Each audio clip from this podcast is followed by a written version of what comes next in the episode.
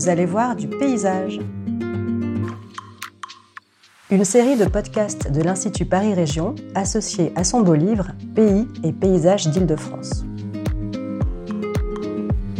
Chaque semaine, un expert de l'Institut Paris Région vous fait découvrir une des nombreuses pépites des paysages d'Île-de-France.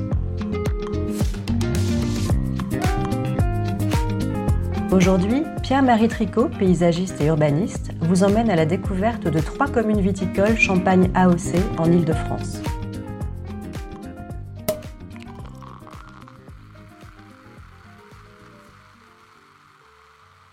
Nous sommes ici aux confins de l'Île-de-France.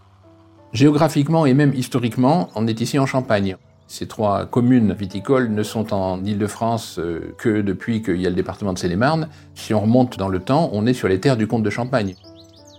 Pendant euh, longtemps, les terres du comte de Champagne y allaient jusqu'à Meaux et même jusqu'à Lagny. Donc euh, en fait, toute cette vallée de la Marne était champenoise.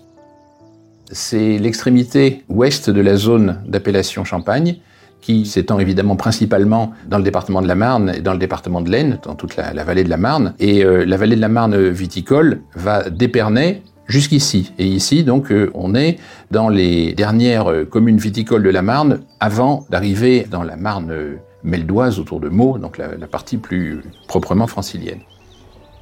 C'est à peu près la ville de la Ferté-sous-Jouarre qui fait l'articulation.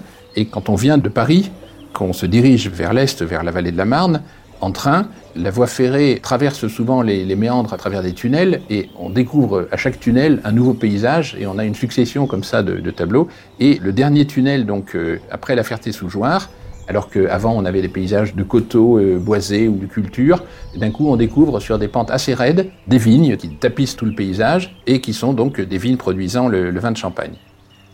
On a quatre communes dans ce méandre Sassy et Citry sur la rive sud du département de Seine-et-Marne, de la région Île-de-France et des communes viticoles. Au nord, Nanteuil également en Seine-et-Marne.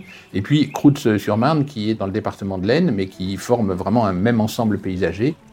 Cette euh, boucle de la Marne forme une unité paysagère qu'on peut voir euh, d'un seul regard, et en particulier à la sortie du tunnel ferroviaire, mais aussi quand on va un petit peu plus haut sur le coteau. On voit donc toute la, cette espèce de grand cirque formé par le, versant extérieur du méandre, toujours en pente euh, plus raide. Un méandre a toujours une pente plus raide vers l'extérieur, et ce cirque coteau qui occupe la rive nord de la Marne, entre Nanteuil et Croûte-sur-Marne, est quasiment entièrement tapissé de vignes. C'est un endroit qui offre une bonne exposition au sud. Et euh, on a également des vignes de l'autre côté qui sont euh, peut-être moins bien orientées, mais sur des pentes plus douces, et donc qui bénéficient quand même également d'un bon ensoleillement et un fond de vallée aussi, euh, donc avec d'autres cultures ou des prairies. Évidemment, pas de vignes. Les vignes sont toujours placées sur des coteaux, notamment pour que les masses d'air froid, l'air froid étant plus lourd que l'air chaud, s'écoulent vers le bas et que la vigne ne souffre pas du froid, notamment au moment des gelées euh, de printemps qui sont les plus dangereuses pour la vigne.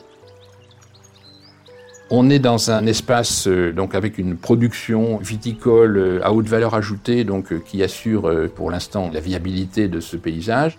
Il y a relativement peu de pression foncière parce qu'on est quand même assez loin de l'agglomération parisienne, euh, assez loin de villes importantes, même si on n'a pas les valeurs foncières euh, qu'on a euh, du côté d'Épernay. Quand on est dans une zone AOC, général, une parcelle AOC, ça vaut cher et donc on, la cultive. Ça reste quand même relativement plus intéressant dans cet endroit de, cultiver de la vigne que de, que de construire. Donc c'est un, espace qui est relativement préservé par, son, par une activité économique dynamique, mais on sait que notamment le réchauffement climatique va poser des problèmes dans la mesure où euh, à l'avenir c'est plus forcément les mêmes vins. Est-ce qu'on pourra encore faire du champagne dans ces endroits? Donc euh, beaucoup de questions, euh, beaucoup de défis se trouvent posés aux, viticulteurs qui exploitent ce lieu et qui mettent en valeur ce paysage.